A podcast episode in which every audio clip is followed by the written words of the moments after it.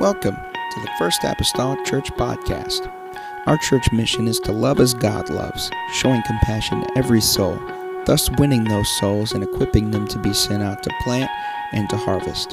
Thank you for joining us today, and we hope that you are blessed by today's podcast.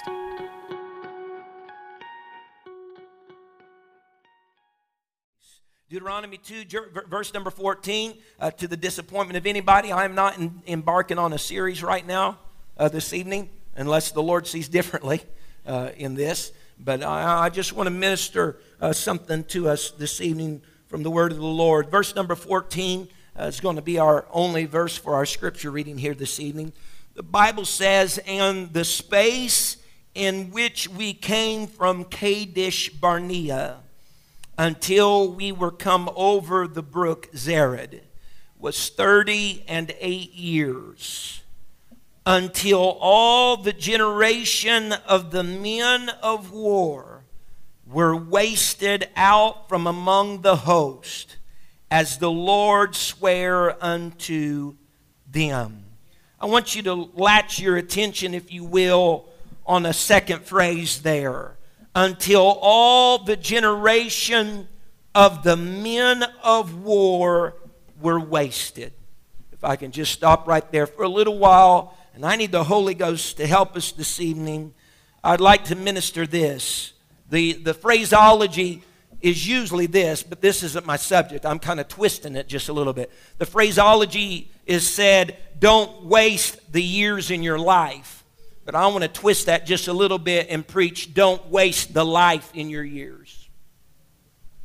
Don't waste the life in your years. Amen. Let's pray together right now. Father, I come to you. I'm praying, God, that you would bring every thought unto captivity. God, I understand, Lord Jesus, the peculiarness, Lord Jesus, of the events of tonight. God, perhaps the lack of certain ones, Lord, among us. But God, your spirit, Lord, is still rich and it is real. And you are the reason, Father, for our gathering together, the reason for our songs and our praise and our worship, the reason, God, even for the simplistic ministering of this word. I pray, oh God, tonight, touch my mind, touch my lips, mark any air from my mouth. I pray, Lord, that you would give me acceptable words to be able to speak, Lord, to this group of people. God, let the subject matter, the idea be conveyed and understand understandable manner. God, let it touch a heart or a life. God, whether it be one or whether it be ten. I pray, oh Lord, today, God, let the Spirit and the anointing of God, Lord, before we leave this place, to rush into this place like a rushing mighty wind, let there be a sound from heaven, God, that would interrupt, Lord Jesus, our lives right here in this service and make itself manifest in this house. God, we need you, Lord, right now. We beckon unto you, O Lord. Be welcome here tonight, God, in your own house, God, in your own assembly, and we'll give you the praise and the glory for it. In the name of Jesus Christ that I pray. Amen and amen. Everybody say amen. amen. Hallelujah. You may be seated tonight the lovely name of Jesus. Look at your neighbor and tell them, don't waste the life in your years.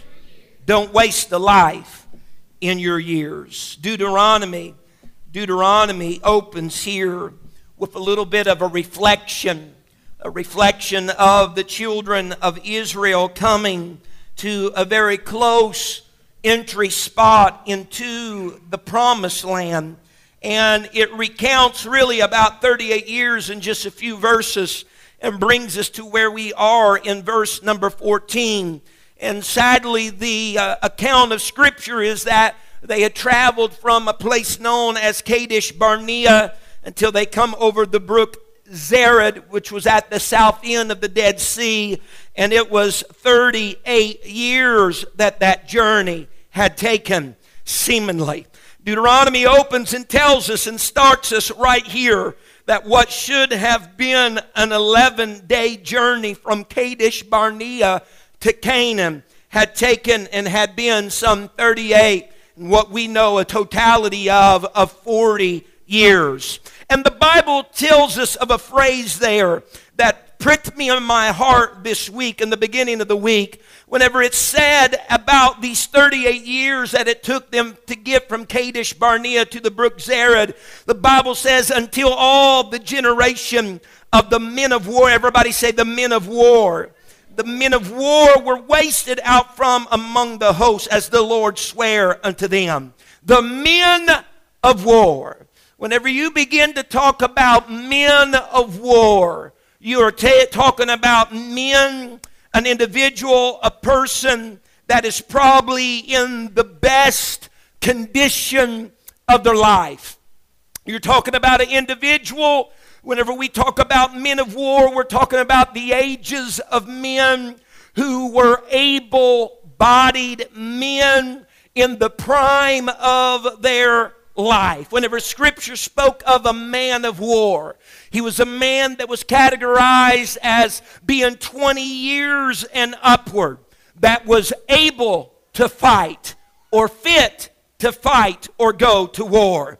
Their numbers in the second month of their second year. We're talking about the 40th, 38th year here now, but those in the second month of the second year, the numbers of the men of war were around somewhere around 603,550 individuals. And these were people that were at the peak of their life. Their strength, their agility, all of the sensory elements of having good ears and good eyes to see with and good hands to handle with were at their peak. The men of war are those that are in the span of their life where they can make their mark, if you will, on the pages of time. If they're ever going to do anything that they'll be able to look back upon and said there was a great accomplishment, it's going to be whenever they are termed a man or a person of war. They are the men of war, the people that are at that stage of life. They're eager to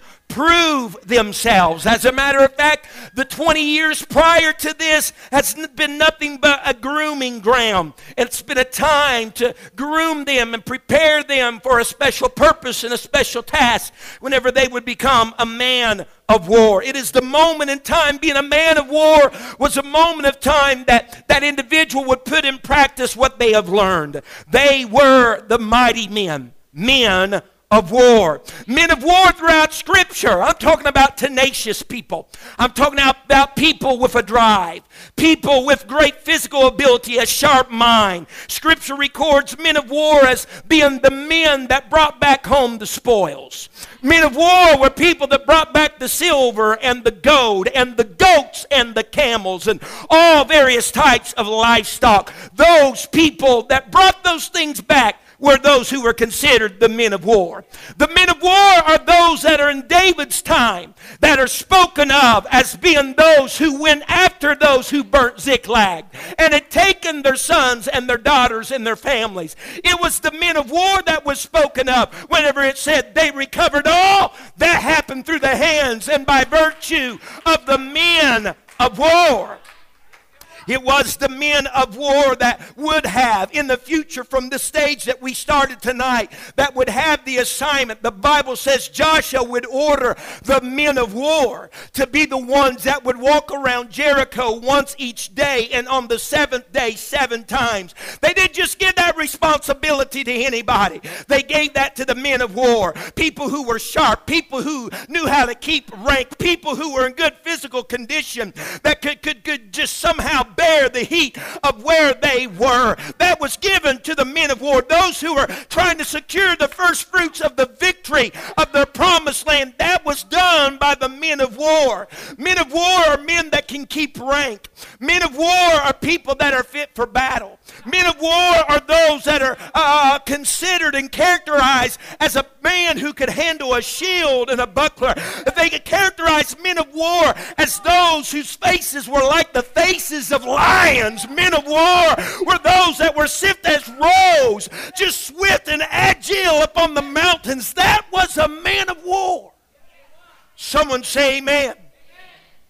But in our scripture setting tonight, when we understand a man of war to be at his best, mentally, emotionally, physically, best, being able to do great exploits as history and scripture relays to you and I. The sad commentary on the scripture concerning the men of war of these generations was this is that the men of war were wasted. The men of war were cast away. The word wasted tonight means to wear away or diminish gradually, to lose or cause to lose weight, strength, and vitality. In other words, over a period of time of 38 and 40 years in a wilderness, these men, when they first approached the promise, were men of great vitality, men of great strength, men that were very swift, but through the process of years, they were wasted. And along with being wasted and dying in the wilderness and having another funeral in the wilderness, along with all of that, their strength waned, their abilities waned, their agility waned, their ability to gather and spoil anymore wasn't there, and it was just wasted. It was just, if I could say, cast away. Someone say amen. If you'll turn with me this evening to 2 Samuel 19. I believe there is individual in Scripture that could somehow understand what happened.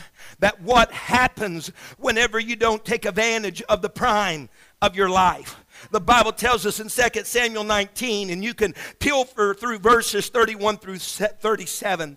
The Bible speaks of an individual by the name of Barzillai. Amen. He's not a real notable, known person in Scripture, but Barzillai, amen, had came uh, to King David whenever he was trying to get away from his son Absalom, who was trying to set up a throne and call himself king.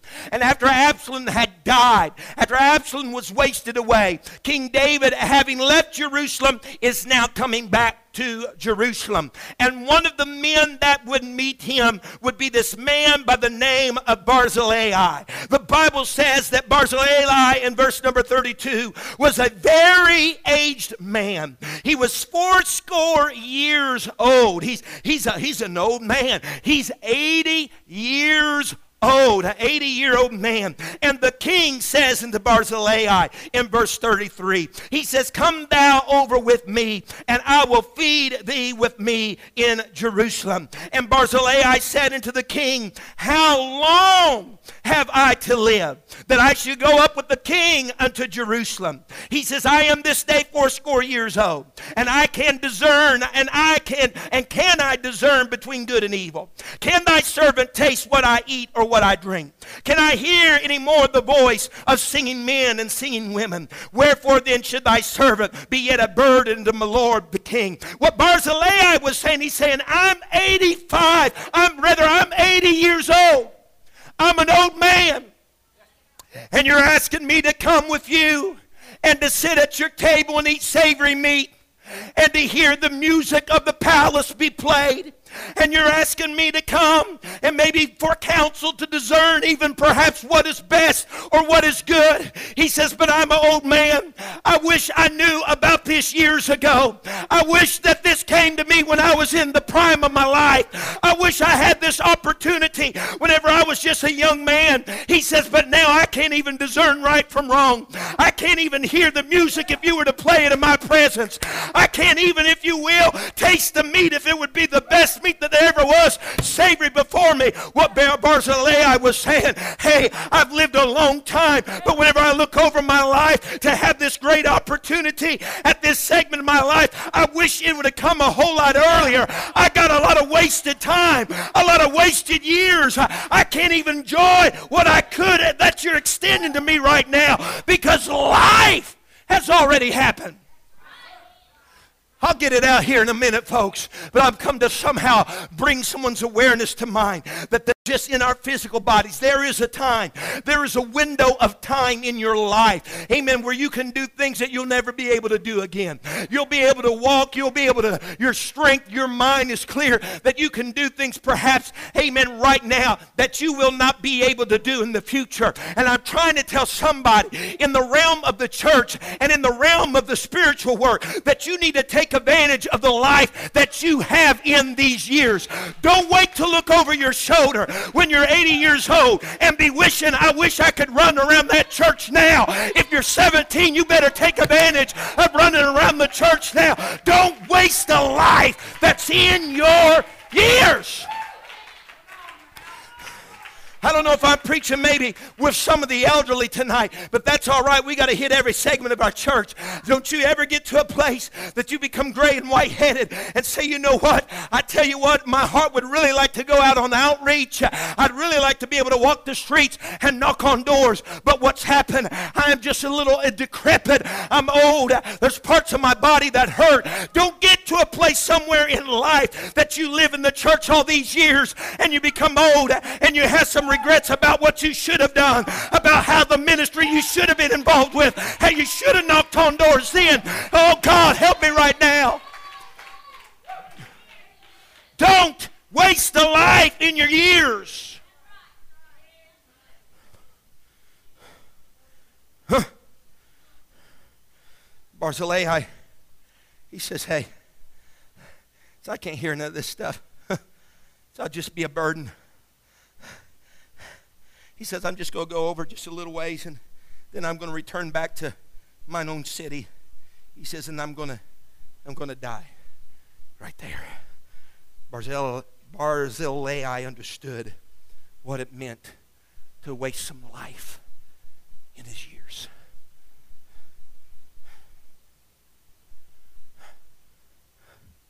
We waste a lot of life in our I was in this church today and I've been struggling with this for the past couple of days. What I'm bringing to you tonight, and I was praying in this sanctuary, and I sat back there, back by that back post, and I sat there, and I just grew silent in the sanctuary, and there was no one here, nothing going on. It was so peaceful, and I looked around, began to look around at the pews, and tears started flowing down my face, and I even thought to myself, "Mom," I said, "I'm 34 years old, almost 30. I'll be 35 next year." And according to the life that God gives appointed to man in Scripture is 70, I said, half my life is over. Have I done anything to make an impact? Am I doing anything that's going to make an eternal impact? And tears flowed down my eyes, Sister Craig. And I was just telling myself, still just not doing enough. Why? Because I don't want to waste the life that's in my years.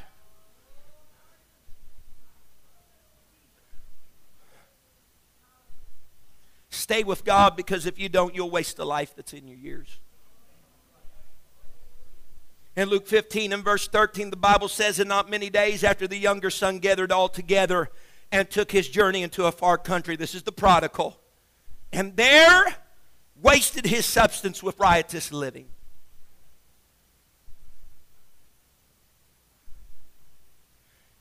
There's a few things that amazes me about this, and that is the prodigal son couldn't manage his life any better than what he thought his dad could. Let me say it like this he couldn't manage his life any better, let's switch terms, than what he thought God could. Number two, he wasted his substance. He went to dad and he said, Give me that which is mine. That would be his inheritance, what he would get if dad died. He said, Give me everything that is mine, his inheritance from his father. And what did he do with it?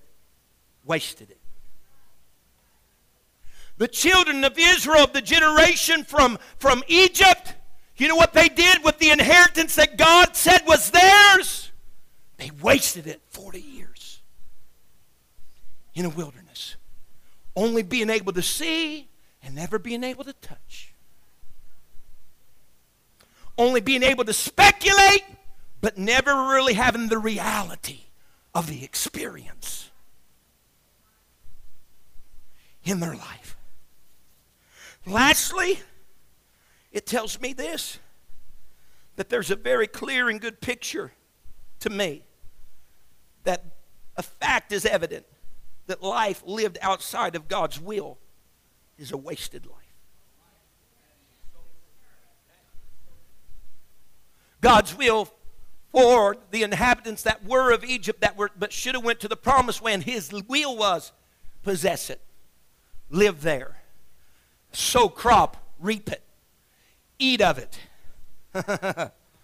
but because of their disobedience, because of them drawing back, all they would have would be what they could get in a wilderness experience. I'm talking about wasted things, things that diminish, things that are cast away. Oh, if Ruth could do things over and speak to us from the past, she would have never went to Moab. If Ruth could stand up today and give her testimony. She would tell you that when she went to Moab, she lost her husband, she lost her two sons, she lost a lot of things. 10 years, and then she returned to Bethlehem, Judah. But those 10 years that she spent in Moab were gone. They could never be recalled, they could never be relived. They were just wasted life that was in her years. If Ruth could speak today, that's what she would say. The Bible tells us in Luke 9 and verse 25, it says, For this is a common verse, for what is a man advantage if he gain the whole world and lose himself or be cast away. In other words, what does a man gain? Man, what does a man gain? Man, advantage if he gains the whole world and lose himself, and if I may interject, or be wasted. What, what, what does it matter? Ladies and gentlemen, we could go today, amen, and I don't know how all this is going to fit together tonight, but we could go today to the Dead Sea. Amen. The Dead Sea are felt by, by many of the experts, amen, that they've just uh, in recent years brought up submerged under the waters of the Dead Sea the remains of Sodom and the remains of Gomorrah and the villages that clustered around those cities there at the southern part of the Dead Sea, right there at the Dead Sea are the ruins of Sodom and Gomorrah. And my mind begins to rehearse the story of a man, amen, of Sodom and Gomorrah who went there by the name of Lot. The Bible says in Genesis 13 and verse 10, and Lot, this is after they came from Egypt, Abraham has, Lot has. There's some, uh, there's some uh, uh, uh confusion and arguments between the herdsmen, and now they're going to choose which path they're going to go. Amen. And Abraham's given Lot the choice to choose first. And Lot lifted up his eyes and beheld all the plain of Jordan, that it was well watered everywhere before the Lord destroyed Sodom and Gomorrah, even as the garden of the Lord, like the land of Egypt, as thou comest unto Zoar. I'm talking to you tonight about wasting life in your years. Don't do it. Lot looked out and he seen the well watered plains of Jordan, he likened it to two things. Number one, he likened it unto the garden of the Lord. And he also likened it unto the land of Egypt.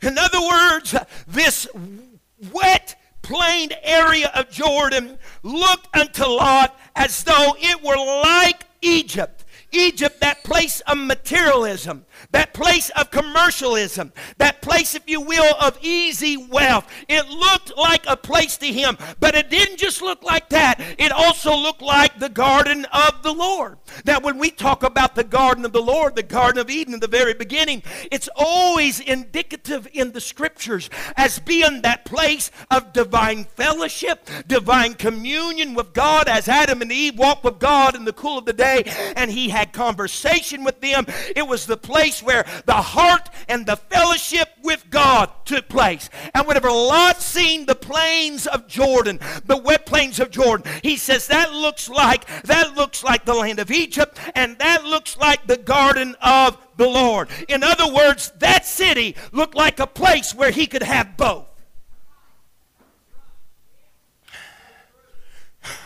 It appeared to him that that place, he could never see this anywhere else, that that place was a place where he could have both.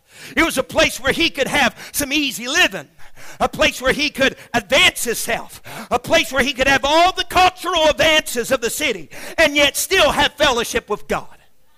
and as a result of it, the Bible says Lot pitched his tent toward Sodom. He says, Because, honey, if I can get a melding of a place where I can have both, wouldn't that be fantastic? and he pitched his tent toward Sodom. You can follow the story. The Bible later says that he dwelt in Sodom. It later says that he sat in the gate at Sodom. And to be sitting at the gate of Sodom, that just wasn't a place where you had coffee in the morning. If you were one who was sitting at the gate of Sodom, that meant you was the magistrate of the city, or the governor, or the mayor of the city. In other words, Lot came in as a nobody and rose to the high acclaim of being the governor and the mayor of Sodom. Yet when the angels come him and said, Get out of here, God's going to destroy this. Lastly, the word speaks of Lot being in Sodom, that Lot lingered in Sodom. Here he is. He spends a good portion of his life in a place where he thought he could have both worlds, in a place where he thought he could do both things, in a place where he thought he could do whatever he wanted and still have fellowship with God. But how much did Lot gain out of all that? Someone say amen. How much did Lot gain? Go ahead and go back to the Dead Sea. If an airplane could take us there and get right there on the shore of the Dead Sea and you look over that lifeless, that, that, that, that waste, that lowest, most desolate spot on all the earth, 1,300 feet below sea level, and listen to those lifeless waves clap upon the beach of the water there. And it's nothing but breathing death, death, death. Nothing grows there, nothing lives there, nothing moves there. It's a forsaken valley, and that's where Sodom and Gomorrah ruins are, right there in the ditch. How much did you gain, Lot? Wasting your life and your years uh, in a compromising place where you thought you could have both worlds at the same time. He lost it all. He lost everything failure of a man happened right there. He wasted the life that was in his years. His wife is now just a pillar of salt, and his two daughters uh, played him during moments of lewdness and gave birth to two boys, Moab and Ammonite, who would become two sects of people that would be very horrific. Lot lost it all. He wasted a lot of life in his years. All the generation of the men of war were wasted.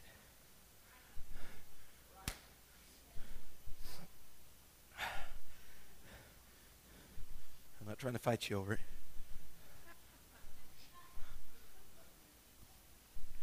In other words, this evening,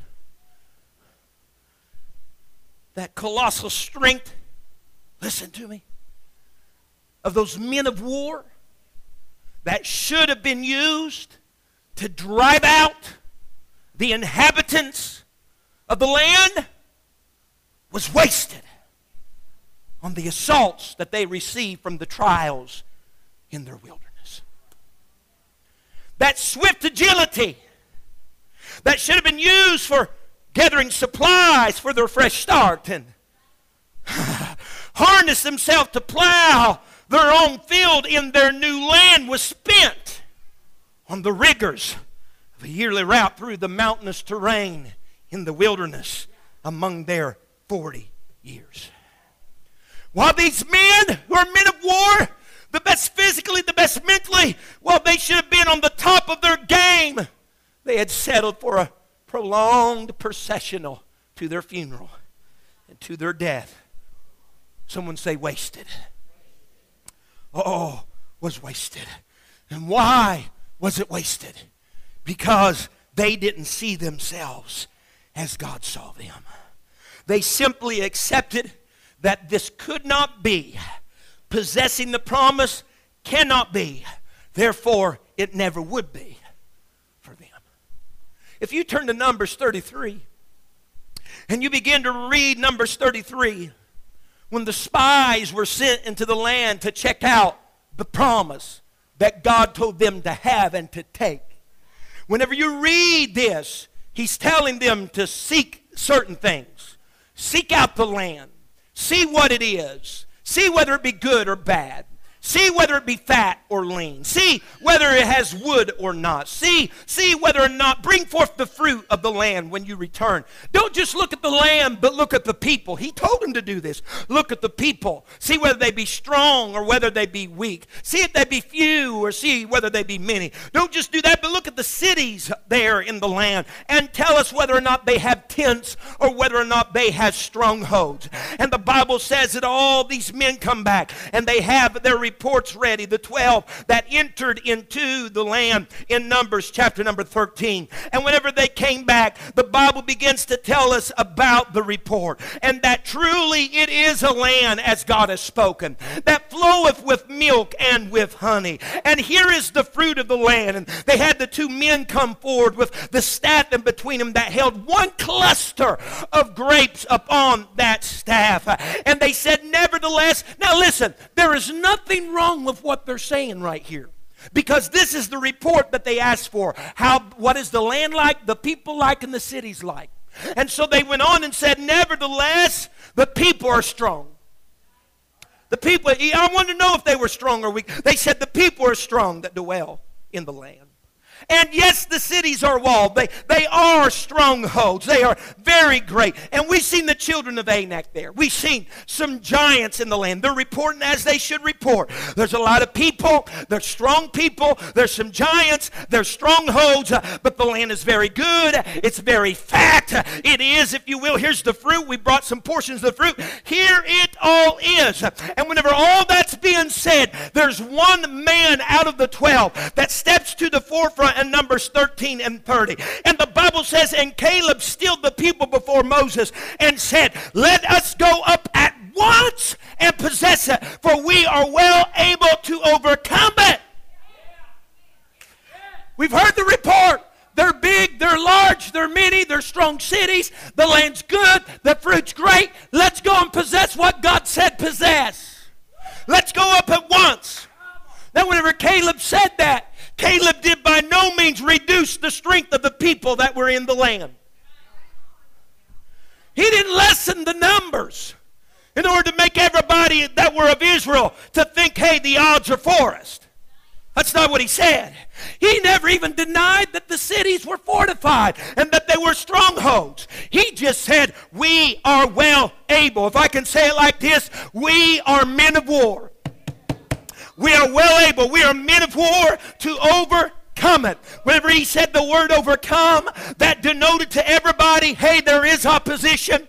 Hey, there is going to be some struggle involved. Hey, there is some strong people. Yes, we've heard of the fortified cities and numerous inhabitants, but we're men of war. We're at the top of our game. We're the best mentally. We're the best in our strength. There will never perhaps be another time like this in our life. We need to take advantage of what's going on right now. but voices would rise and say, We cannot, we cannot take the land. They didn't want to take the land because there were fortified cities. They didn't want to take the land because there were strong people there. They didn't want to take the land because of all, there, there were many people that were there. Amen. But there was also just some fruit that was unseen of and a goodness that was unheard of. Can I tell you today that sometimes the path to good, sometimes the path to the honey and the milk flowing, amen, lies in a path, amen, where there are strongholds. Sometimes the blessing is in your trial. Uh-huh. Sometimes the sweet spot is right through a host of vicious rivals that are coming against you. But the ten were not willing to endure the struggle to get to the surplus. They shied away, if you will, from the trouble, never to embrace the triumph that God had planned for them. They would rather tread the same ground for 40 years, listen now, tread the same ground for 40 years and never be the closer to owning it rather than to cross over. And as Joshua spoke in the first book of Joshua, that every place that the sole of their foot would tread upon, God said, That have I given unto you. Not will give, but I've given to you. It's yours. Possess it. So they would rather tread upon land for 40 years they would never have no ownership of than go across and tread upon ground that's theirs. I might get to a message before it's all said and done. Henry Ford said this. This is what we need to adopt. He says, I'm looking for a lot of men who have an infinite capacity to not know what can't be done.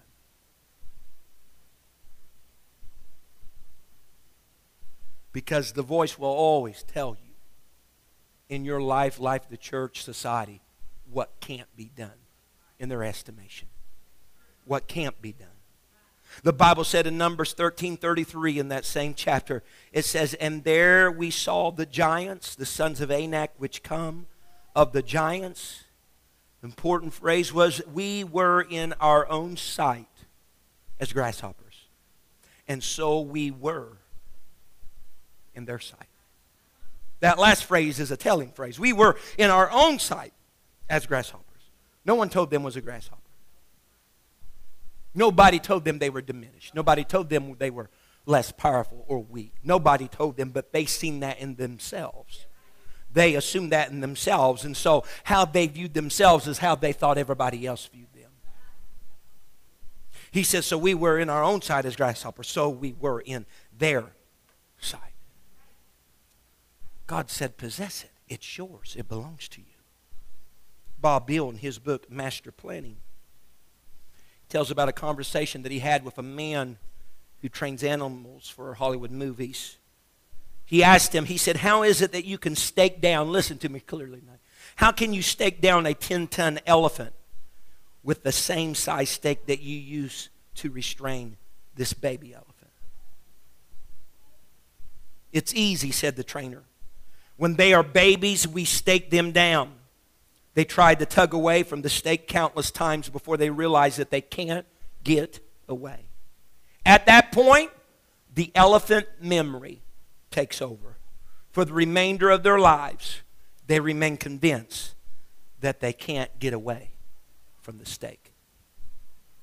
Same size stake, whole different size element, elephant. But it just thinks to itself, I cannot escape. Let me preach to you tonight that these people that had came from Egypt, these people had been slaves. The parents before them had been slaves. Their parents before them have been slaves. As a matter of fact, the generation that's told to possess it, to own it, is a generation that, as far back as they can see, their families have been slaves. People who were just embedded and infiltrated with no hope, no dreams, and for sure, Sister Angie Craig, no ownership. Somebody hear me right now? These people had a mentality because of the environment surrounding that they grew up in that there's nothing that we have that truly belongs to us. Somebody hear me right now. That the tools I use are somebody else's. The land I walk on is somebody else's. The food that I eat is somebody else's. And seemingly, even the light that I have myself, it's not mine. It is somebody else's. They never knew what it was like to have any dreams or hopes, and for sure, no possession and no ownership. And so here they come to the brink of the promise. Yes, they are men of war. Yes, they are at the top of their game. Yes, they are able for battle. Yes, they are fit to fight. Amen. But they are not seeing what God is seeing. God is saying, possess it. God is saying, you are an owner. I'm putting a promise of ownership into your life. But they're saying, my legacy in my life until this time has been telling me I'm not an owner, but I'm owned. Somebody hear me today. I'm trying to tell somebody in this congregation tonight don't waste the life in your years. Some of you being held hostage about who you were and where you came from, believing, hey, that's what I was brought up in, and this is the way it's only always going to be. God's trying to put a promise of ownership in your life that there is a land that you can walk on that is yours. There's a promise that you can embrace, that you can say is mine. There is a blessing that you can feel that you can say it didn't come, amen, from anybody else. I'm not borrowing it, but it belongs to Paul McGee. Someone say amen. Yes, they were in the wilderness. But, Brother McGee, they ate manna from heaven in the wilderness. Yes. They ate quail from heaven. Yes. They had water that came from a, wa- rock that they could drink. Yes. They experienced many miracles, many wonderful blessings. But all those things were fleeting. They never experienced ownership in the wilderness. They never truly possessed anything in the wilderness.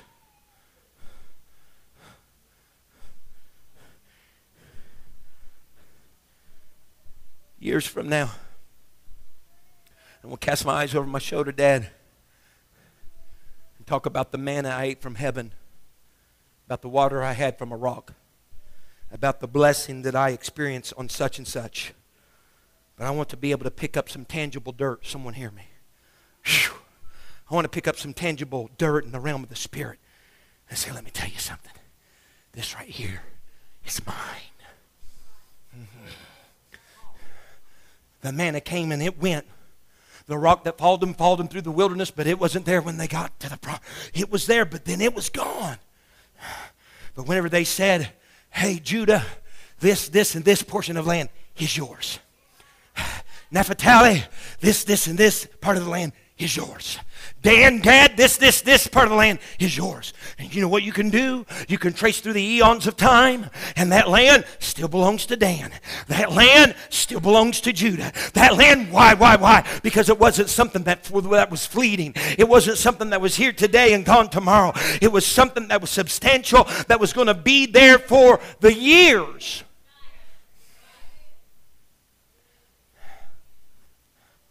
Want to capitalize just on the blessings that I receive around here. I want to put my stake on something that I can own.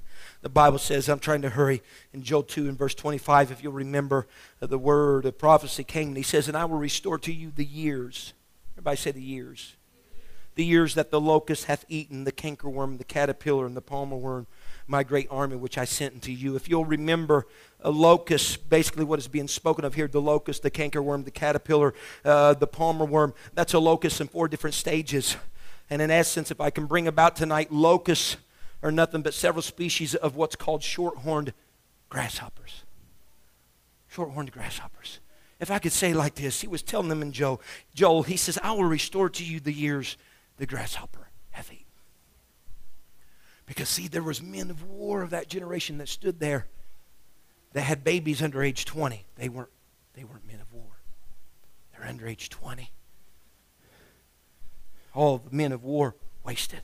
But those 20, those 19 and below, you might say, they didn't go because mom and dad didn't go. They lost 40 years. Joe says, I'll restore to you guys the years that you old grasshopper mom and dads that said we're grasshoppers, the years that they took from you.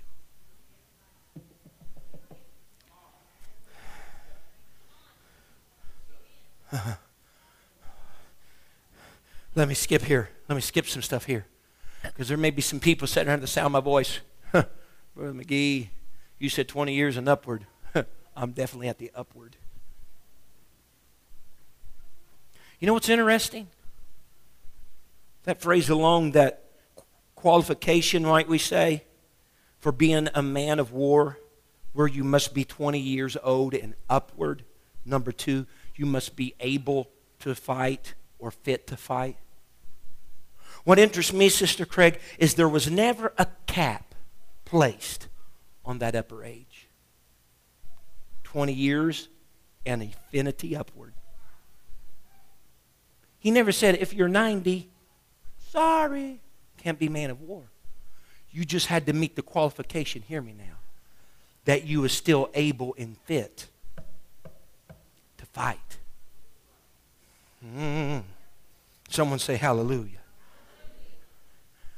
If I can, I'll read some verses of Scripture. I don't want to bore you totally out of your gorge, just halfway. I'll read some Scripture. Joshua 14. I'm going to read it because I just want us to hear it clear. They're dividing up the land now. the men of war are wasted. They're cast away. All but two that were preserved Joshua, Caleb. Then the children of Judah came into Joshua and Gilgal, and Caleb the son of Jephunneh the Kenizzite said unto him, Thou knowest the thing that the Lord said unto Moses, the man of God, concerning me and thee at Kadesh Barnea. Forty years old was I when Moses, the servant of the Lord, sent me from Kadesh Barnea to espy out the land, and I brought him word again as it was in mine heart. Nevertheless, my brethren that went up with me made their heart, made the heart of the people melt, but I wholly followed the Lord my God. And Moses sware on that day, saying, Surely the land whereupon thy feet have trodden shall be thine inheritance, and thy children's forever, because thou hast wholly followed the Lord my God. And now, behold, the Lord hath kept me alive, as he said, these forty and five years. Caleb's 85 years old now. Ever since the Lord spake this word unto Moses while the children of Israel wandered in the wilderness, and now, lo, I am this day fourscore and five years old. As yet I am as strong this day. You know what Caleb's saying? He said, I'm as strong this day as I was in that day of Moses. In that day at 40 years old, I was a man of war because I was above 20 and I was able and fit to fight. He says, But I'm telling you now, 45 years later, it makes me that much more above 20 years old but I still meet the qualifications because I am still strong, I'm still willing, I'm still tenacious, and I still have, look what he says, as my strength was then, even so is my strength now. For what? For war, both to go out and to come in. Now, therefore, give me this mountain. What are you saying, Caleb? He's saying, I've been walking on land that I never could possess for 40 some odd years. I've been walking on land that I could never say is mine. But God spoke something to me a long time ago that I could have something. And He says, I want to possess, I want to own. I've been a slave my whole life. I've never owned any clothes, I've never owned any shoes, I've never owned a ministry, I've never been responsible for anything. But I want to, oh, someone hear me right now. I'm not going to end my life and say I've wasted the life that's in my years. I'm still strong. There's somebody that needs to arise in this house that needs to shake themselves and understand we are not going to waste a life in our years. I'm going to teach the Bible study. I'm going to teach the Sunday school class. I'm going to be there for praise and worship. I'm going to knock on doors. I'm going to feed people that's hungry. I'm not going to waste a life. God's not done with some of these gray headed saints around here because you might be above 20, but if you still got a will and you still got the strength that you want to fight, God says that's a man of war. They can still bring back some spoils, they can still bring back some silver and gold, they can still be swift in the realm of the Spirit. Don't waste it.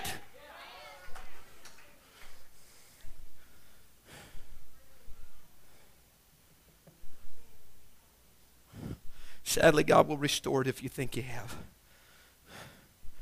Or gratefully, I guess, He will. Because what Peter wasted at the judgment hall, something happened at Pentecost. What Saul wasted for years persecuting Christians, he tried to regather as Paul with his ministry in the latter portion of his years. Why? Because he says, I'm older now. He says, but I'm still willing to fight. And I cannot waste the years, the life that's in these years. Stand with me tonight.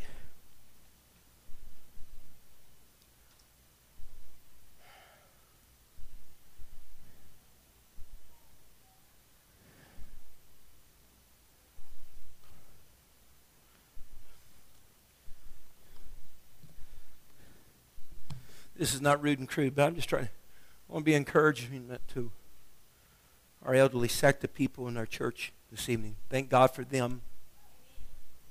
Yes, thank God for them.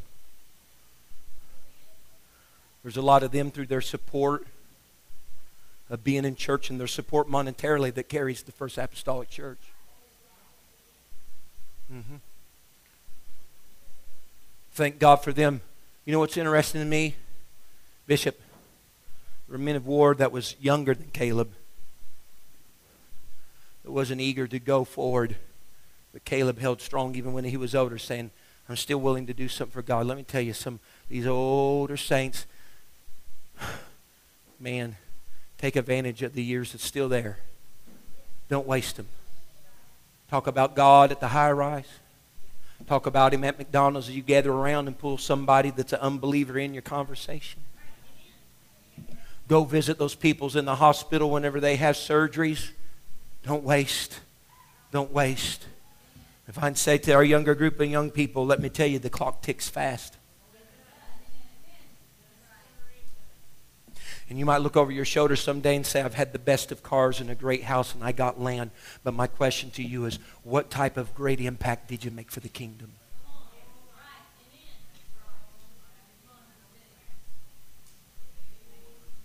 I asked, my, I asked myself that question today as I sat there realizing half my life, according to Scripture, Sister Rhonda, is over. Half my life!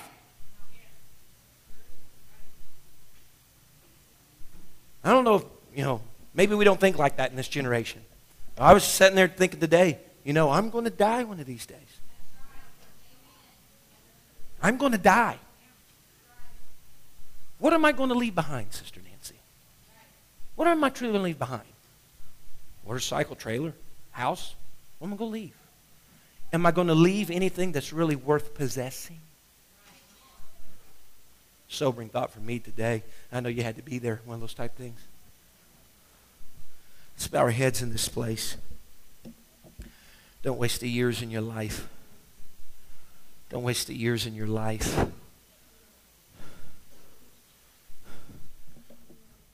God, I love you, Jesus. Let's just pray together right now. Thank you for listening.